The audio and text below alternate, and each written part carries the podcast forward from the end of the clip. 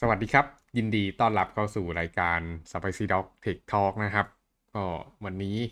กลับมาพบกันอีกครั้งนะครับ กับพวกเรา 3 คน วันนี้เนี่ยเราจะมาคุยกันเรื่อง Git Workflow นะครับ ก็เป็นอีกหัวข้อหนึ่งเนอะที่ถูกใช้งานค่อนข้างมากในวงการพัฒนาโปรแกรมนะครับ เพราะว่าเวลาที่เขียนโปรแกรมเนี่ย ตอนแรกๆที่โปรเจกต์เล็ก ๆ มันก็ทำคนเดียวไม่ได้มีปัญหาอะไรเนอะแต่พอโปรเจกต์มันใหญ่ ๆ ขึ้นมาแล้วเนี่ย มันก็มีกลไกข้างในซับซ้อนหลาย ๆ อย่างนะครับ เรื่อง development environment เนอะก็ Git workflow เนี่ยก็เป็นหนึ่งใน environment development ที่จำเป็นจะต้อง setup นะครับ ก็มันมีประโยชน์หลาย ๆ อย่างนะ วันนี้ก็จะมาเล่าให้ฟังว่ามันมีแบบไหนบ้างนะครับ แล้วก็ แบบ Ultimate ที่ใช้กันโซนใหญ่เป็นยังไงนะครับ ก็มาดูกัน อืม อืมอ่าหน้าไม่เปลี่ยนอ้าวฮัลโหลโอเคครับอ่าก็ก่อนที่จะไปขึ้นเรื่องกิจ workflow นะครับ ก็ อยากจะมาเล่าให้ฟังเรื่องกิจเบื้องต้นก่อนนะครับ ก็กิจเบื้องต้นเนี่ยก็เป็น อ่าเขาเรียกว่า version control นะครับ หรือ revision control system นะครับ ก็เอาไว้จัดการควบคุมเวอร์ชันของโค้ดนั่นเอง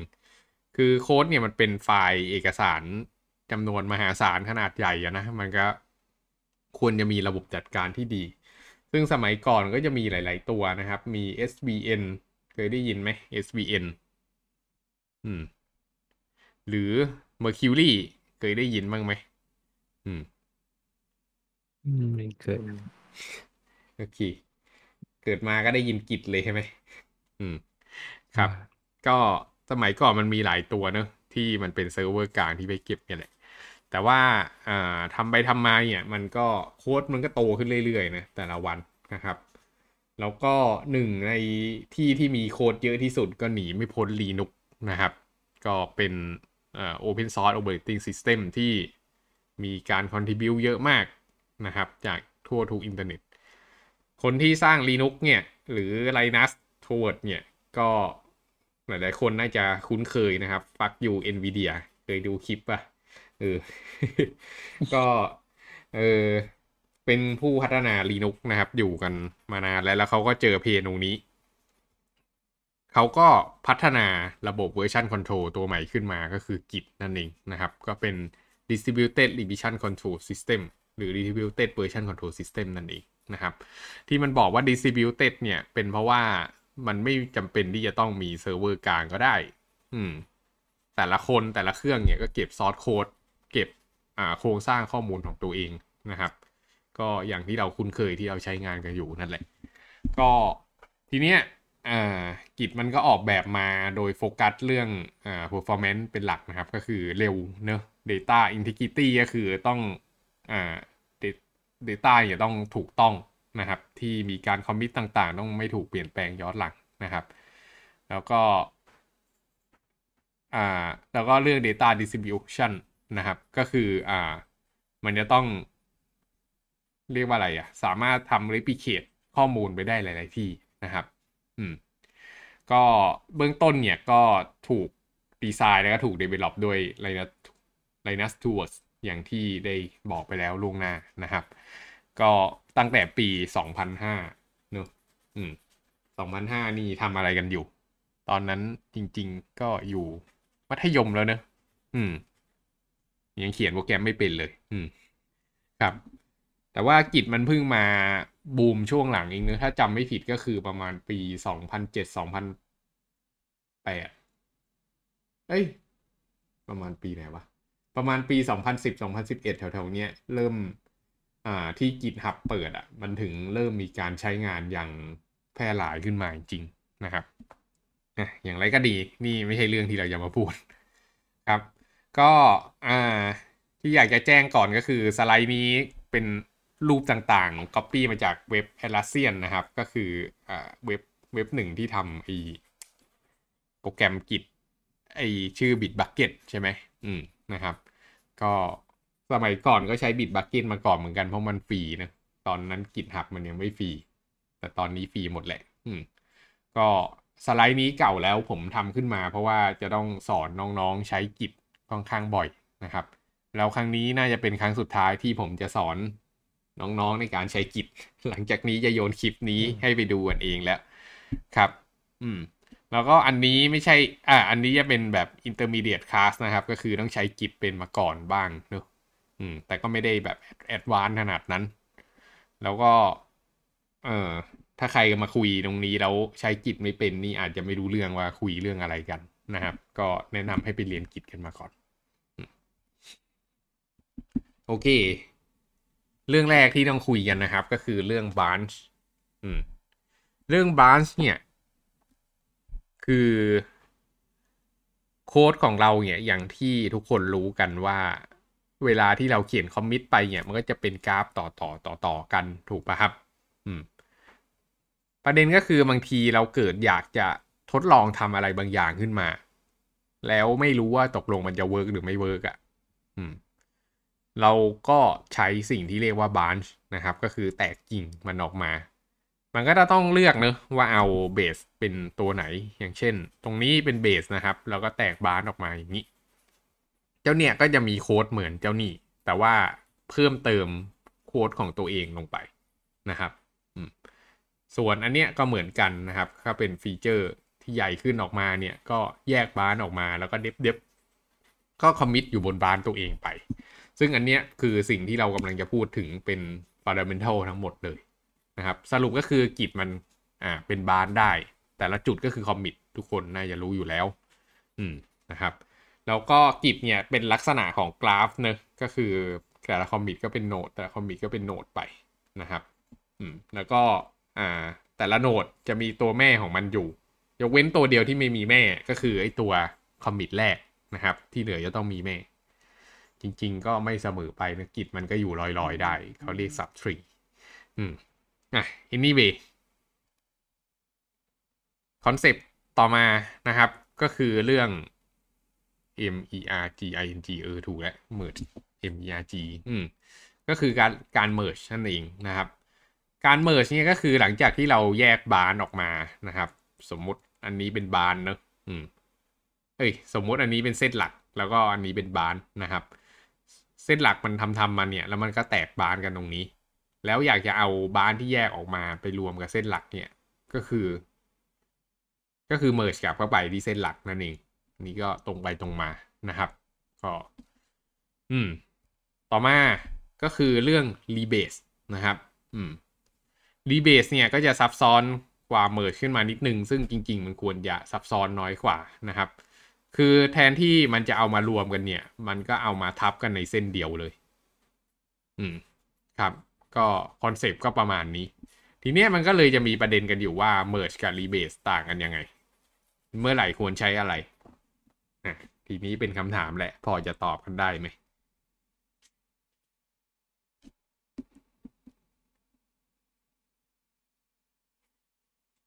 เฮ้ยเน็ตพี่ยังอยู่ใช่ไหมวันนี้ฮัลโหลยังอยู่อืม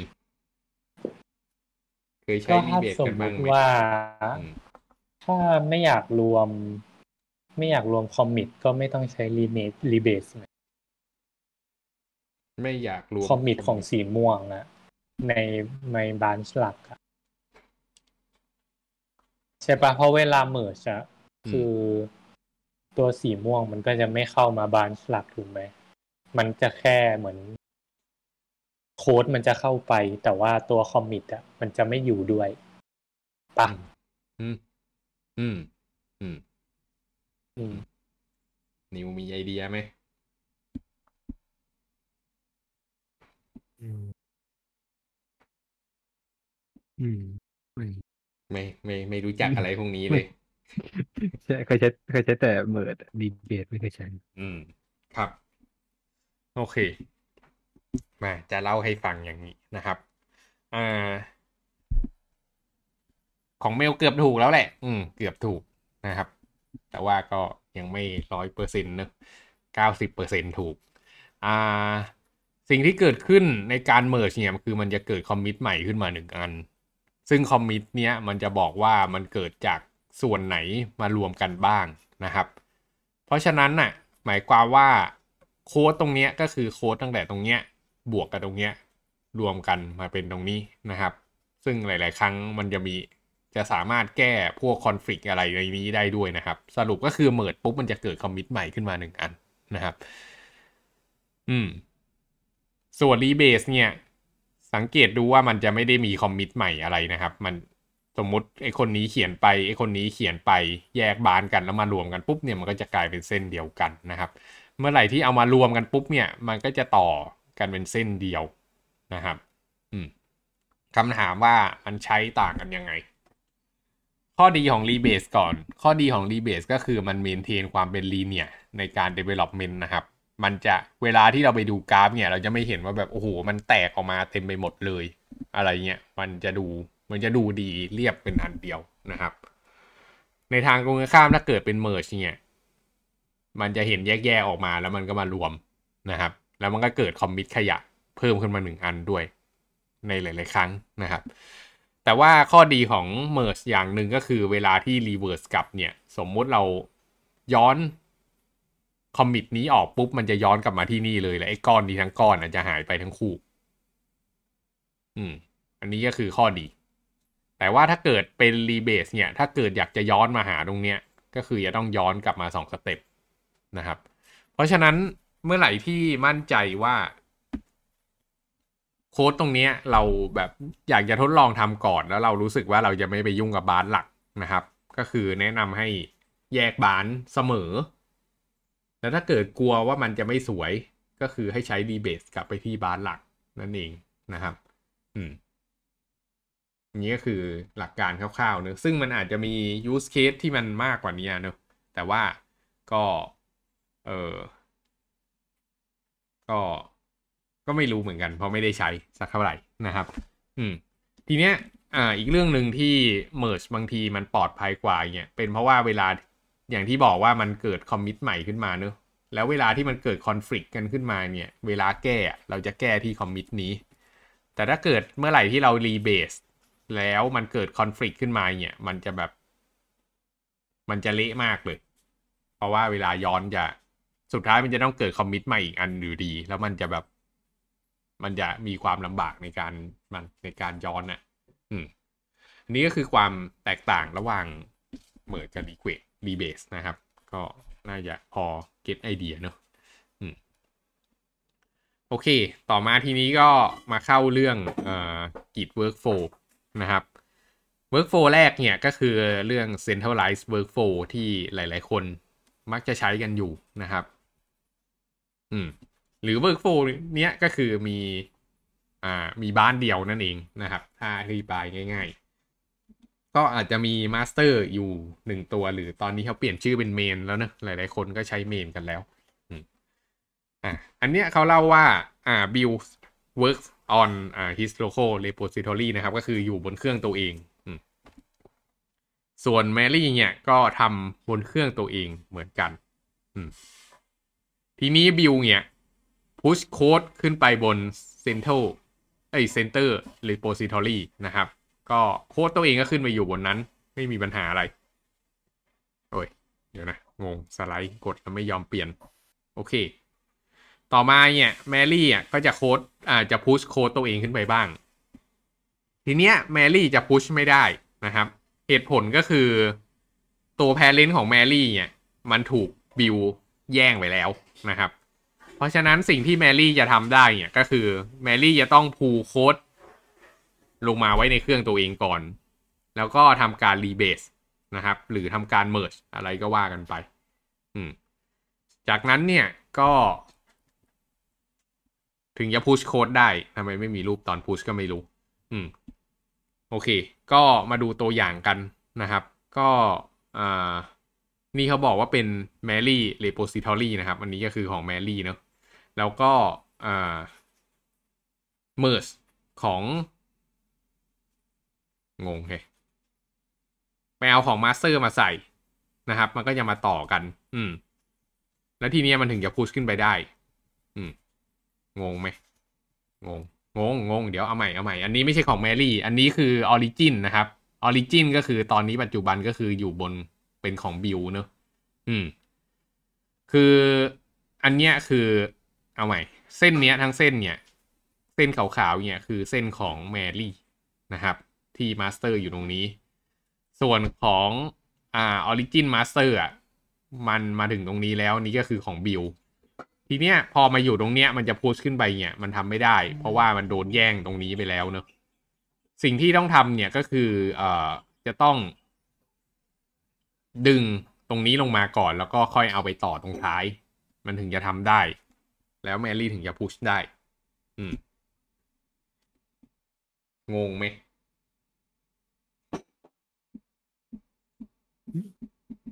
ไม่งง โอเควาดวาดรูปได้ไหมครับแต่ว่าผมอยากเห็นว่าเส้นมันจะเป็นยังไงเส้นเส้นมันจะเป็นเส้นเนี่ย ก็คือตรงเนี้ยหายไป มันจะเป็นเส้นข้างบนตรงนี้ยาวอืมๆ ตอนแรกมีอยู่สามจุด ตอนแรกมีอยู่สามจุด โอเคไหมเสร็จแล้ว อ่า บิลก็พัฒนาไปสองอันก็คือสองอันนี้นะครับสองอันบน ส่วนแมรี่ก็พัฒนาสองอันล่าง สังเกตดูว่าของแมรี่อะมันจะเชื่อมไอ้อันนี้อยู่จุดที่สามซึ่งเหมือนกับบิลที่เชื่อมจุดที่สามเหมือนกันถูกปะครับแต่ประเด็นก็คือของบิลอะ มันแย่งแมรี่ขึ้นไปอยู่ข้างบน origin master แล้วเนี่ย ก็คืออยู่บนเซิร์ฟเวอร์ไปแล้วนะครับ อืม เพราะฉะนั้นแมรี่จะไปแย่งไม่ได้แล้ว ถ้าเกิดแมรี่จะไปใช้จะเอาโค้ด commit ตัวเองไปต่อเนี่ยก็คือต้องต่อท้ายจากของบิลแหละแมรี่อะก็เลยต้อง pull โค้ดลงมาที่เครื่องตัวเอง แล้วก็ทำการ rebase พอ rebase สุดเสร็จปุ๊บมันจะได้เส้นข้างบนนี่ อืม ครับ อืม อืม ซึ่งอันเนี้ยส่วนใหญ่อะ พอเวลามันมีปัญหาอย่างเงี้ย พอเรากด pull ปุ๊บอะไอ้ Git IDE เนี่ยมันก็จะขึ้นมาบอกว่า เอ้ย ให้ทำการ merge ไหมหรือจะ rebase ไหมอะไรเงี้ย แล้วพอเรากดปุ๊บ เดี๋ยวมันก็จัดการของมันให้เองอะ อันเนี้ยไม่ต้องซีเรียสมากนะครับ อืม กับโปรเจกต์เล็กๆ ก็ใช้อย่างเงี้ย ไม่ได้มีปัญหาอะไรนะครับ ก็หลาย ๆ คนถ้าเกิด push ไม่ขึ้นก็เนี่ยส่วนใหญ่จะเจอปัญหาอย่างเงี้ยแล้วก็ก็จะโดนบอกว่าเฮ้ยให้ pull ลงมาก่อน แล้วทุกอย่างก็จบนะครับคือเพราะที่มัน push ไม่ได้ เพราะว่าคือโค้ดที่เรา dev ไปบน local อะอืมมันไม่เหมือนกับบนเซิร์ฟเวอร์ด้วยใช่ไหมล่ะ หมายถึงว่ามันมันอาจจะมี conflict มันก็เลย push ขึ้นไปไม่ได้ อันนั้นเป็นนั้นเป็นอีกเหตุผลหนึ่ง อันนั้นจะส่วนใหญ่จะอยู่กับการ merge แหละ มันมันจะเป็นคนละเหตุผลกันนะ ที่เรา push ไม่ได้อะเป็นเพราะว่าบนเซิร์ฟเวอร์มันมันวิ่งมาถึงจุดนี้แล้ว ในขณะที่จุดที่สามเนี่ยที่เป็นทางแยกอะ่ะ มันถูกบนเซิร์ฟมันถูกคนอื่นแย่งไปแล้วไงบนเซิร์ฟเวอร์อะก็คือบน local ของเรามันไม่หมายถึงว่า commit มันไม่จำนวน commit มันไม่ตรงกันใช่ปะ ปัญหาก็มันคือตอนเนี้ยเซิร์ฟเซิร์ฟเวออืร์มมันมีห้าอัน ใช่ แต่แล้วคือของเรามัน มันมันมีแค่ ของเราก็มีห้าอันเหมือนกัน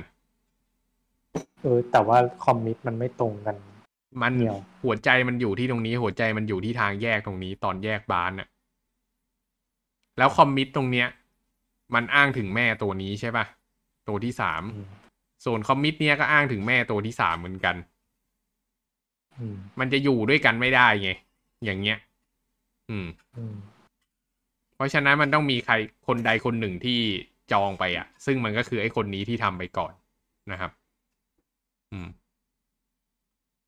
ทีเนี้ยเราก็เอาไอ้เราตัก็วต้องเอาไปต่อคนนั้น ใช่ เราก็เลยต้องอัปเดตยอมให้เขาชนะไป แล้วเราก็เอาของเรามาต่อ เพราะฉะนั้นมันก็เลยจะย้ายมาที่นี่แทน อือฮึอืม ก็คือตัวสีขาวสองก้อนด้านล่างกลายเป็นสีน้ำเงิน ใช่ใช่เอ้ยสีฟ้า อืม แต่พี่ว่าสีมันสลับกันอยู่อะแมรี่มันต้องสีม่วง อืม ครับเพิ่งเห็นนะเนี่ยว่าเขาใส่สีผิด อืม ครับอืมนี่นี่ไปนี่ก็คือ แบบเบสิกสุดเนอะ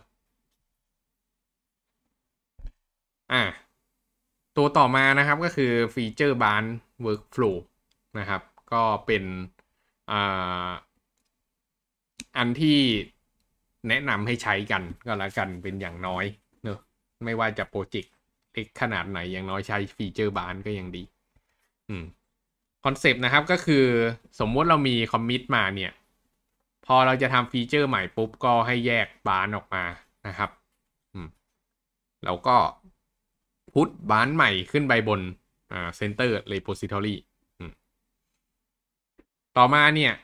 อ่าถ้าเกิดบิลเนี่ยเกิดอยากจะได้ branch ใหม่ขึ้นมา ก็สามารถผูบานนั้นลงมาที่เครื่องตัวเองได้เหมือนกัน แล้วก็ใช้งานได้นะครับส่วนแมรี่เนี่ยหลังจากทำ branch นี้เสร็จปุ๊บเนี่ยก็ก็ก็ push push ใส่เข้าไปนะครับ แต่ทีเนี้ยแทนที่จะ push ธรรมดาก็คือจับ merge เข้าไปเลย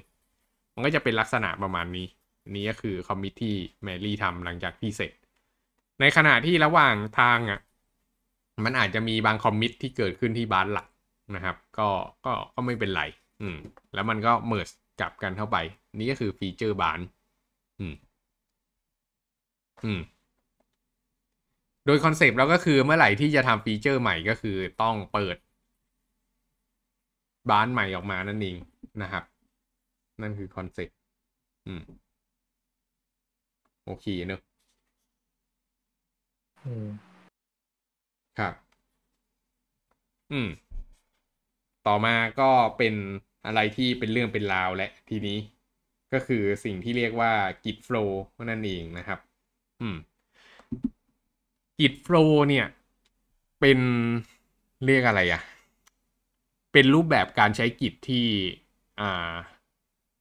ระบบที่ใหญ่ ๆ จะใช้กันเนอะอืม ซึ่งเขาก็ใช้ตัวนี้เหมือนกันนะครับ ก็ช่วยให้การพัฒนาโปรแกรมเนี่ยเป็นระบบระเบียบมากขึ้น แล้วก็เราก็จะมาเล่ากันว่ามันมีอะไรบ้างนะครับ อืม อันเนี้ยมันจะหลาย ๆ คนดูรูปแล้วอาจจะงงหน่อยเนอะแต่ว่าโดยคอนเซปต์แล้วก็คือ อันนี้มันเป็นรูปไทม์ไลน์ทั้งหมดนะครับ แต่ว่าเวลาเกิดขึ้นมาเนี่ย ให้ให้ดูตัดเป็นส่วนๆส่วนๆเนอะอืม คือคอนเซปต์ของ Git Flow นะครับ ก็คืออย่าไปยุ่งกับ master หรืออย่าไปยุ่งกับ branch main เออไม่ต้องไปยุ่งเลย ให้มันอยู่ของมันไปนะครับ แล้วก็มีมันเอาไว้ในการออกเวอร์ชันใหม่เท่านั้นนะครับ เวลาที่ Developer จะใช้งานเนี่ยก็คือ Developer จะมาใช้งานอยู่บน branch Develop นะครับ อันนี้ก็คือเป็นหลักเลย อืม นี้ก็ไม่น่ามีปัญหาอะไรเนอะอืม ต่อมานะครับบ้าน Develop ที่เป็นบ้านหลักที่ Developer อร์อาศัยกันอยู่เนี่ย ก็ไม่ได้เป็น branch หลักที่อาศัยกันอยู่ขนาดนั้น ส่วนใหญ่เวลาจะทำอะไรก็คือจะแยก feature branch ออกมานะครับ ฟีเจอร์ไหนที่ยังทำไม่เสร็จก็ก็ก็ก็อยู่ใน feature branch นั้นไปนะครับ แต่ฟีเจอร์ที่ทำเสร็จแล้วก็ mergeกลับลงไปที่ Develop พอเมิร์จกลับลงไปที่ Develop ปุ๊บเนี่ย หมายความว่าทุกๆคนเนี่ย ทุกๆคนเนี่ยก็จะได้ฟีเจอร์นั้นๆนะครับ เวลาที่อยู่ข้างบนอ่า develop เนอะอันนี้ไม่งงใช่ไหมอืมก็คือไอ้จุดตรงเนี้ย มันจะมีเส้นทางนะแต่ตรงเนี้ยบวกตรงเนี้ย อืม เพราะฉะนั้นถ้าเกิดแตกจากตรงนี้ก็คือมีฟีเจอร์นี้มาด้วยครับเขียนเนอะอืมโอเค ต่อมา สมมุติจะ release โปรแกรมนะครับ สิ่งที่เกิดขึ้นคือเราจะสร้าง branch อีก branch หนึ่ง ชื่อว่า branch release เนาะไอ้เจ้า branch release เนี่ย เราจะเอามันมาไว้ที่อีก branch หนึ่งนะครับ ก็คืออ่าแยกออกมาจาก develop อีกทีหนึ่งแล้วบางทีเนี่ย เวลาที่มันมีบั๊กมีอะไรเกิดขึ้นเนี่ย ใน branch release เนี่ย branch release อะอ่าหลาย ๆ คน จะเรียกว่า staging environment นะครับ ก็คือเอาไว้ test โปรแกรมก่อนที่จะ launch production ที่บริษัทเราเรียกว่า UAT เนอะอืม หรือ user acceptance test นะครับ อืม อันนี้ก็ยังเป็น branch ที่มันยัง develop อยู่แหละ มันยังไม่ production อืม แล้วเวลามีอะไรเนี่ยเราก็จะแก้แก้กันไปนะครับ พอแก้เสร็จถึงจุดหนึ่งแล้วบอกว่า เฮ้ย ready for production แล้วเราก็จะ merge ขึ้นไปบท master อ อกมาเป็นเวอร์ชั่นใหม่นะครับ อืม ส่วนสิ่งที่เคยแก้ไปก็คือไอ้จุดนี้เนี่ย ก็อย่าลืม merge กลับเข้ามาที่ develop ด้วย ไม่งั้น develop เนี่ยก็จะไม่มี2 commit ตรงนี้ include อยู่ อืม นะครับ get idea เนอะอืมอืม ต่อมาสมมุติเกิดบั๊กบน production ทำยังไง อืม อยากจะให้ตัดไทม์ไลน์ไม่รู้จะทำยังไงให้ตัด ตัดได้ ตัดกันเองเนอะสมมุติโปรแกรมเรามีเวอร์ชัน0.1 อยู่นะครับ แล้วก็ launch ไปแล้วบน production อ่าแล้วก็มี branch develop ที่แยกออกมา ก็ branch develop อะไรก็ทำไป ปรากฏว่าไปพบว่าเวอร์ชัน0.1 มีปัญหาเกิดขึ้นนะครับ จะต้องรีบ hotfix เราก็แยก branch ออกมาจาก master นะครับ แยกปุ๊บ แยกปุ๊บออกมาปุ๊บก็ทำการแก้บั๊กแก้บั๊กบน branch ใหม่นะ ไม่ใช่ไปแก้บั๊กบน master เพราะว่าบน master อย่า อย่าไปทำอะไรบน master เด็ดขาดนะครับ master มีไว้ merge เข้าอย่างเดียว อืม แล้วก็พอแก้เสร็จก็ merge กลับเข้าไปที่ master แล้วไอ้การแก้ตรงเนี้ยก็อย่าลืมเมิร์เข้า Develop การแก้นี้มันจะได้วิ่งเข้า develop ด้วย หมายความว่าทุกๆ จุดเนี่ย ใน develop ที่มันผ่านจุดนี้ไปเนี่ยก็คือมีการแก้นี้เรียบร้อยแล้วนะครับนี่ get ไหมอืมทำไมเราไม่แตกออกจาก develop มันข้างล่างครับทำไมเราไม่อ๋แตกจากอะอันนี้เราพบเราพบเราพบที่ master ใช่ไหมครับใช่ มันพบที่ master มันอ๋อ deploy ไปแล้วครับ โอเคครับ อืม อันนี้เนี่ยก็คือ full flow ก็มีแค่นี้แหละกิจ flow นะครับ ไม่ได้มีอะไรมากมายไปกว่านี้ แต่โดยหลักแล้วเนี่ยก็คือมี master มี release มีอ่า develop คำถามคือมันเป็นเรื่องเป็นราวยังไงนะครับ เหตุที่มันเป็นเรื่องเป็นราวขึ้นมาเนี่ยก็คือเวลาที่เรา develop โปรแกรมนะครับ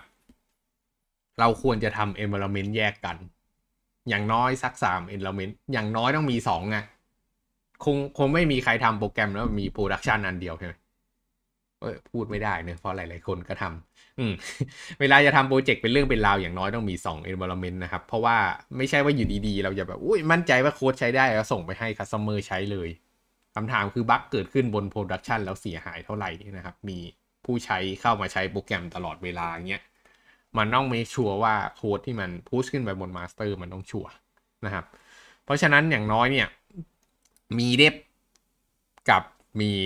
อ่า master ก็ยังดีนะครับ อืม แต่ว่า พอเอาเข้าจริง ๆ แล้วเนี่ย อ่า สิ่งที่เราทำก็คือเราจะสร้าง branch release ออกมาด้วย อันนี้จะเล่าที่บริษัททำกันก็คือที่ branch master เนี่ย เป็น production ไม่ต้องสงสัยนะครับ branch release เนี่ย เป็น branch ที่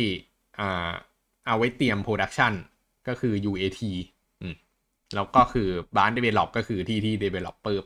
อยู่ อืม เราเรียกว่า SIT นะครับ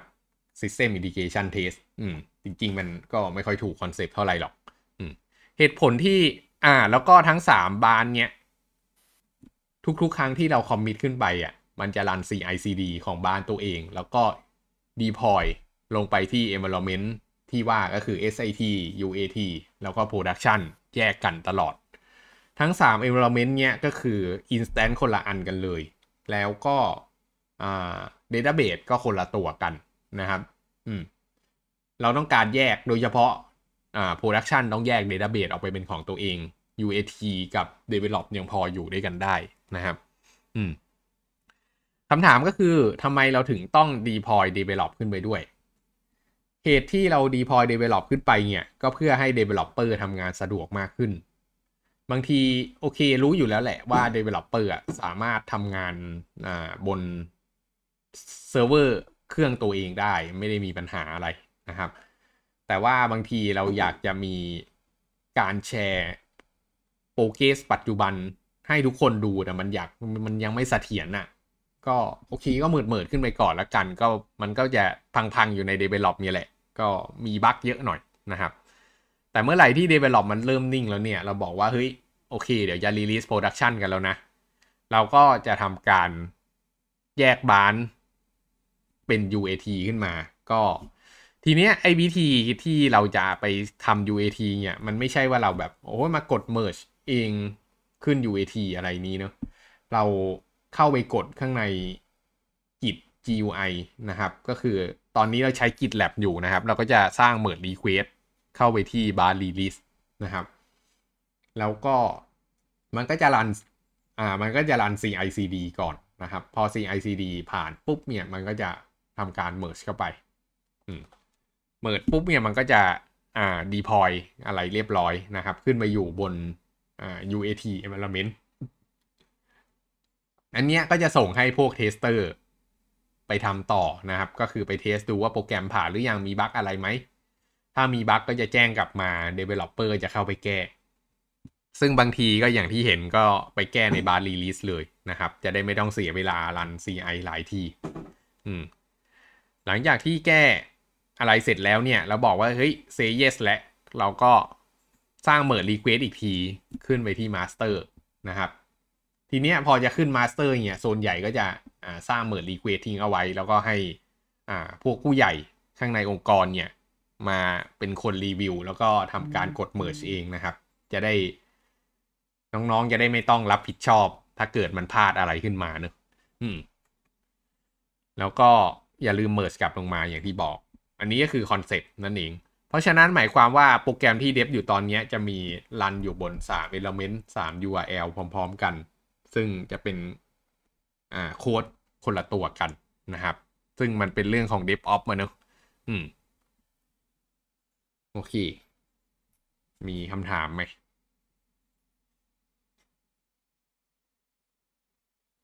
ไม่มีอืม ต่อมานะครับ ก็จะเป็น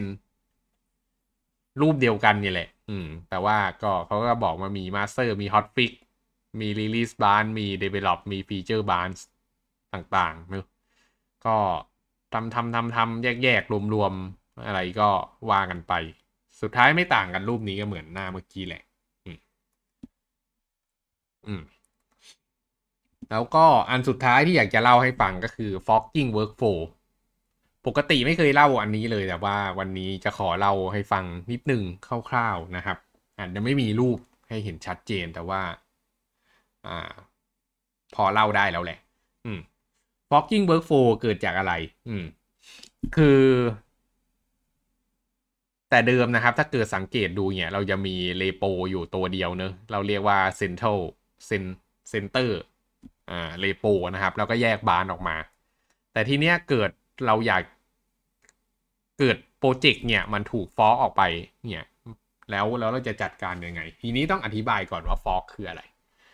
คือบนโลก Open Source อะเราสามารถ fork โปรเจกต์คนอื่นมา ใช้งานต่อได้เนอะเป็นของเราเป็นของเป็นเป็นเป็นโปรแกรมเวอร์ชันของเราเอง เวลาที่เราจะพัฒนาต่อเราก็ต้อง fork เขาออกมาเป็น repo เราเอง พอเราทำงานอะไรเสร็จไปปุ๊บเนี่ย เราก็จะยิง อ่า push request หรือไอ้ยิง pull request หรือยิง merge request กลับเข้าไปที่ต้นทางนะครับ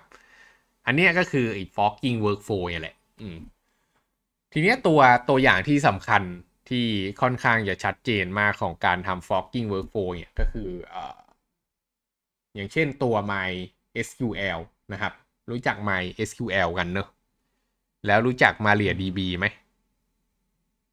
เป็นแมวน้ำมันเหรอ เออ แมวน้ำอืม รู้ไหมว่าเกิดอะไรขึ้นกับ MySQL ถ้าให้เดาก็คือมาเรียไปโฟกิ้ง MySQL เออโอเค แล้วแล้วแล้วเกิดอะไรกับ MySQL ก่อนหน้านั้น มันไม่ดีเหรอ มันดี มันดีมาก คนที่สร้าง MySQL เนี่ย คือ Sun Microsystem นะครับ รู้จักใช่ไหม Sun Microsystem ที่ทำ Java ปะใช่บริษัทที่พัฒนา Java นะครับ นี่เป็นบริษัทที่สร้างคุณูปการให้อ่าโลกใบนี้เยอะมากนะครับ ทางด้านเทคโนโลยี แต่ปัญหาก็คือ Sun Microsystem เนี่ยเป็นบริษัทที่เทคโนโลยีจ๋าเกินไปนะครับ เอาแต่สร้างเนอะไม่รู้จักสร้าง business model ที่มันดีมากพอ สุดท้ายเนี่ยก็ไปไม่รอดนะครับโดนเดสตาซื้อไป ก็คือ Oracle นั่นเอง Oracle นี่เป็นบริษัทที่อ่าบิสเนสนำมากนะครับ ส่วนเทคโนโลยีก็ ก็เทคโนโลยีก็ดี แต่เวลาไปขายก็ขายแพงๆนะครับ แล้วก็ขาย support เอาอะไรพวกเนี้ย ซึ่งไอการที่มันขาย support เนี่ยมันทำให้หลาย ๆ องค์กรใหญ่ๆอะต้องการ เพราะว่าองค์กรมันต้องการ support กัน มันก็เลยซื้อ Oracle กัน Oracle ก็รวยเหลือเกินเนอะแล้วก็ไปซื้อ Sun Microsystem มา ซึ่งก็ได้ของใหญ่มาสองอันนะครับ อันที่หนึ่งก็คือ Java ซึ่ง Java เนี่ยก็มันเป็น Open Source ของมันอยู่แล้ว แล้วก็มันก็มีการฟอร์ของมันออกไปอยู่แล้วเป็นอ่า JDK หลาย ๆ เวอร์ชันอะไรก็ว่าไปนะครับ เป็นมี Open JDK อะไรพวกเนี้ย ถ้าเกิด หลายคนได้ไปอยู่บนโลก Linux เนอะมันจะมี Java เวอร์ชัน Open Source ของมันอยู่ที่ฟอร์ออกมา แต่ว่าอีกอันนึงเนี่ย ที่ยิ่งใหญ่ อยากจะบอกว่าไม่ได้เล็กไปกว่า Java เลยก็คือ MySQL ไงแหละ MySQL เป็น Database ที่อยู่ยงคงกระพันมานมนานมากนะครับ ก็สมัยก่อนเนอะก็ยุค PHP เนี่ยก็ตั้งแต่ยุคเว็บ 2.0น่ะ ก็เราก็เติบโตกับ MySQL มาตลอดกับ PHP กากๆเนี่ย อืมอย่าไปบอก PHP กาก PHP ดี อืม ก็ เราก็ใช้ MySQL เป็น Database มาตลอดเพราะมันฟรีนะครับ อืม ปรากฏว่าพออ่าไอ Oracle เนี่ยซื้อ MySQL ไปเนี่ย Developer ทั่วโลกก็เกิดความหวาดผวาขึ้นมาว่า โอ้โห อย่างนี้ตายแน่เลย Oracle ต้องเอา MySQL ไปดอง เพราะว่า Oracle เองมี database ของตัวเองนะครับ แล้วถ้าเกิด MySQL มันดีขึ้นมาเนี่ย แล้วคนจะยังใช้ Oracle database กันอยู่เหรอ เออ มันก็เป็นคำถามขึ้นมา อืมทีเนี้ย อ่า มันก็เลยเกิดคน fork โปรเจกต์ออกมานะครับ แยกออกมาเป็นมาเรีย DB นั่นเองนะครับ ซึ่งโดยโค้ดไส้ในแล้วเนี่ย มันคือ MySQL ล้วนๆเลย อืม แต่ว่ามันก็มีเวอร์ชั่นใหม่ๆของมันออกมาที่ dev feature ของมันออกมา ซึ่งเขาก็พยายาม dev feature ให้มัน compatกับ MySQL ด้วย แต่ทีเนี้ยสิ่งที่เกิดขึ้นก็คือ เนื่องจากมันเป็นโค้ดเดียวกัน ลองจินตนาการว่ามันแยกออกมาจากที่เดียวกันเนี่ย หมายความว่าตัวแม่มันเป็นตัวเดียวกัน แล้วเมื่อไหร่ที่ MyQL เนี่ย มันมีการแก้บั๊กแก้ช่องโหว่ security ต่างๆ ขึ้นมาเนี่ย หมายความว่า MariaDB เนี่ย ก็สามารถดึงคอมมิตนั้นๆน่ะ เข้ามาใส่เข้ามาแก้อ่าบั๊กของตัวเองได้ด้วย ก็คือเมิร์ตรงนั้นอะ กลับเข้ามาได้ด้วยนะครับ ซึ่งอันเนี้ยก็สามารถทำได้นะครับอันเนี้ยก็คือการใช้งานอ่า forking workflow นั่นเอง อยากจะให้สังเกตนิดนึงว่าเวลาที่เราใช้กิจ GUI อะมันจะมี origin อยู่ใช่ไหมมันจะมี remote เขาจะเรียกว่า remote นะครับ อืม ก็คือ repo ที่เป็น remote แล้วส่วนใหญ่เราจะมี origin ไอ้ origin เนี่ยก็คือต้นทางนะครับ ซึ่งอยากจะบอกว่าไอ้ remote ตรงนั้นนะมันมีหลาย ๆ อันได้ แล้วแต่ละ remote นะไม่มีไม่ไม่ได้มีความจำเป็นที่จะต้องเชื่อมโยงกันเลยนะ ความเป็นจริงเราสามารถไปโฟกรีโมทอะไรมาใส่ก็ได้ แต่ว่ามันจะเข้ากันได้หรือเข้ากันไม่ได้ก็อีกเรื่องหนึ่งทีนี้ถ้าเกิดเราเดฟโปรแกรมที่มันมีอยู่บน2เลโปที่เป็นรีโมทแยกกันเนี่ย เราก็เอามันมาใส่ทั้ง 2 อันเลย แล้วเราก็สามารถกดดูได้ว่าแต่ละเลโปมีอะไรเก็บเอาไว้นะครับ อืม เสร็จแล้วเนี่ยก็อ่าทำการ เรียกว่า Cherry Picking นั่นเองอันเนี้ยก็คืออ่าถ้าเกิดเราอยากจะย้ายคอมมิตจากบ้านหนึ่งข้ามมาอีกบ้านหนึ่ง โดยที่ไม่ต้องการที่จะไปยุ่งอะไรกับ branch นั้นอีกแล้วอะ สิ่งที่เราทำคือการทำ cherry-pick รูปนี้อาจจะไม่ตรงเท่าไหร่นะครับ อืม ตัวอย่างเช่น นี่เขามี A B C D E มี X Y Z อ่า มี Q R อะไรก็ว่าไปเนอะอืม มันแตก branch มา แล้วก็ อันเนี้ยสถานการณ์ที่เกิดขึ้นก็คือ master dev ไปเรื่อยๆนะครับ แล้วก็มีการทำ hotfix เกิดขึ้นมาเนอะแล้วปรากฏว่า feature bar เกิดอยากจะได้ feature นี้ขึ้นมา เกิดอยากจะได้ commit เนี้ยแต่ไม่อยากได้ C กับ D อะทำไงดี อืม วิธีการก็คือทำ cherry-pick ก็คือไปกดที่ commit นี้แล้วก็บอก cherry-pick พอ cherry-pick ปุ๊บมันก็จะได้ commit นี้มาต่อเลยซึ่งไอการ cherry-pick เนี่ยสามารถทำข้ามอ่าสามารถทำข้าม ข้ามเลโปกันได้ด้วยนะครับ เพราะว่าเลโปที่มาใส่มันก็ถือว่าเป็นบานเหมือนกัน มันก็จะดึงเฉพาะส่วนที่มันดิฟของเชอร์รี่พิกตรงนั้นน่ะ มาใส่นั่นเองนะครับ อืม ก็ถ้าเกิดใครอยู่บนโลกอ่า Android root เนี่ย อยู่บนโลกคัสซอมลอมอะก็มันก็จะมีลอมใหม่ๆออกมาตลอดนะครับก็หลายๆครั้งเนี่ยก็จะมีลอมที่เขาเรียกว่า cherry-pick เนอะก็คือมันไปดึง feature นู้น feature นี้ เอามาใส่ใช้งานก่อนนั่นเองนะครับ ก็หลักการก็คือประมาณนี้เนี่ยแหละพอเห็นภาพไหม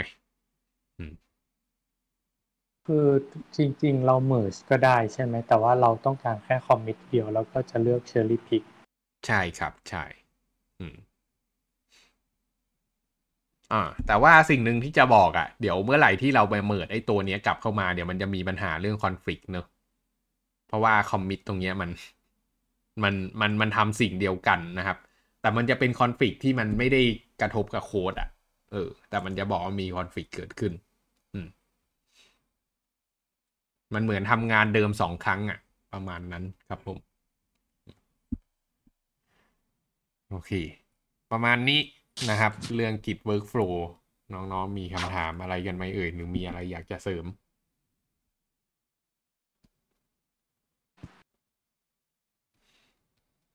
เงียบโอเค จริง ๆ มันมีเรื่องเรื่องสแตชใช่ไหม แต่ว่านั้นมันนะอ๋อ splash ไม่ได้เอามาใส่ ขออภัย อืม ก็ไปเรียนกันเองแล้วกัน stats นะครับ ก็ stats ที่แปลว่าแปลงใช่ไหมไปเปิด dictionary เดางง อ่าคอนเซปต์ก็คือเวลาที่เราแก้แก้โค้ดอยู่เนี่ยแล้วเกิดเราอยากจะย้ายบ้านอะแล้วสิ่งที่เราเคยแก้อยู่ จะทำยังไงดีนะครับ ก็เราสามารถเก็บไอ้ก้อนที่เราเคยแก้ไว้ข้างใน ไว้ในสิ่งที่เรียกว่า stash นั่นเอง มันก็คือตัวไว้เก็บความเปลี่ยนแปลงนั่นแหละ แล้วเมื่อไหร่ที่เราย้ายบ้านไปย้ายบ้านมา แล้วอยากจะเอา stash มาใช้ก็ไปกด apply ออกมานะครับ มันก็จะได้ความเปลี่ยนแปลงตรงนั้นอะไอ้ไฟล์ที่เปลี่ยนแปลงทั้งหมดออกมาคอนเซปต์ของ stash ก็ง่าย ๆ เท่านั้นแหละ อืม เรื่องสุดท้ายที่อยากจะฝากนะครับ ก็คือ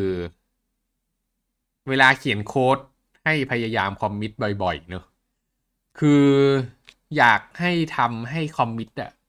เป็นเหมือนการเดินทางของเรา เป็นเหมือนการเขียนไดอารี่ของโปรแกรมของเราอะแล้วกลับมาอ่านคอมมิตปุ๊บเนี่ย รู้เลยว่าเกิดอะไรขึ้นในโปรแกรมเนี่ยขั้นตอนนี้ทำนี้ขั้นตอนนี้ทำนี้ขั้นตอนนี้ทำนี้นะครับ ก็อยากให้เป็นอย่างนั้น แล้วทุกๆคอมมิตเนี่ยอยากให้มันมีแค่แบบฟังก์ชันเดียวอะ่ะคือทำสิ่งสิ่งเดียวพอ อย่าไปเอาแบบหลาย ๆ อย่างมารวมในคอมมิตกัน เหตุที่ อยากให้ทำอย่างเงี้ยเป็นเพราะว่าเมื่อไหร่ที่เราคอมมิตแล้วเอาหลาย ๆ อย่างไปรวมกันในคอมมิตเดียวเนี่ยแล้วทำทำไปแล้วปรากฏว่าสมมติสิบคอมมิตข้างหน้าแล้วไปปรากฏว่าเฮ้ยไปเจอบั๊กว่ะ เจอ bug ปุ๊บเฮ้ยทำไงดีอะแน่นอนเราก็ย้อน commit เนอะก็ค่อย ๆ เช็คเอาท์กลับมาทีละ commit จนกว่า จนกว่าจะถึงจุดที่ bug มันหายไปใช่ปะแล้วก็ค่อย ๆเลือกนะครับ ก็ใช้ binary search เลือกไปเรื่อยๆอะเนอะ search ไป search มาปุ๊บปรากฏว่า เอ้ย ไปเจอ commit นี้แหละที่มีปัญหา เปิดเข้าไปโผล่งแก้เข้าไปห้าสิบไฟล์ โอ้โห แล้วจะเจอไหมว่าตกลงตรงไหนมันเป็นบั๊กก็เหนื่อยเนอะในทางตรงกันข้ามถ้าเกิดคอมมิตนั้นมันมีอยู่แค่ห้าบรรทัดอะสถานการณ์นี่คนละอย่างกันเลยนะ อืม พอเราย้อนกลับมาปุ๊บ เฮ้ย ห้าบรรทัดนี้มีปัญหาว่ะ หาแค่ห้าบรรทัดพอ เวลาในการแก้บั๊กเวลาในการดีบักโปรแกรมนี่ห่างกันแบบเทียบไม่ติดเลยนะครับ เพราะฉะนั้นอยากให้คอมมิตกันบ่อยๆ คอมมิตบ่อยๆ เขียนคอมมิตให้มันชัดเจน เขียนให้มันเป็นเรื่องเป็นราวอ่านออกนะครับ เวลาที่จะย้อนเนี่ยจะได้ย้อนถูกนะครับ บางทีแค่เว้นวรรคหนึ่งอันเนี้ยบอกแบบจัดโค้ดอะก็ก็คอมมิตไปเถอะเอาจริง เออ อืม ให้อย่าอย่าไปรวมหลาย ๆ อย่างไว้ด้วยกันนะครับ ที่ที่พูดไปก็ไม่ได้บอกว่าตัวเองทำได้ร้อยเปอร์เซ็นต์นะ แต่ก็พยายามอยู่นะครับ ก็แต่จากที่ผ่านมาก็คือการที่แยกคอมมิตเล็ก ๆ มันทำให้ชีวิตดีขึ้นมากจริงนะครับ ก็เขียนโค้ดอย่างเดียวไม่พอเนอะต้องมีระเบียบวินัยในการคอมมิตในการใช้กิจด้วยชีวิตถึงจะดีนะครับโอเค ส่วนวันนี้ก็ประมาณนี้นะครับ ถ้าไม่มีอะไรแล้วเราก็แยกย้ายดีกว่า แล้วพบกันใหม่วันพรุ่งนี้ครับ สวัสดีครับครับ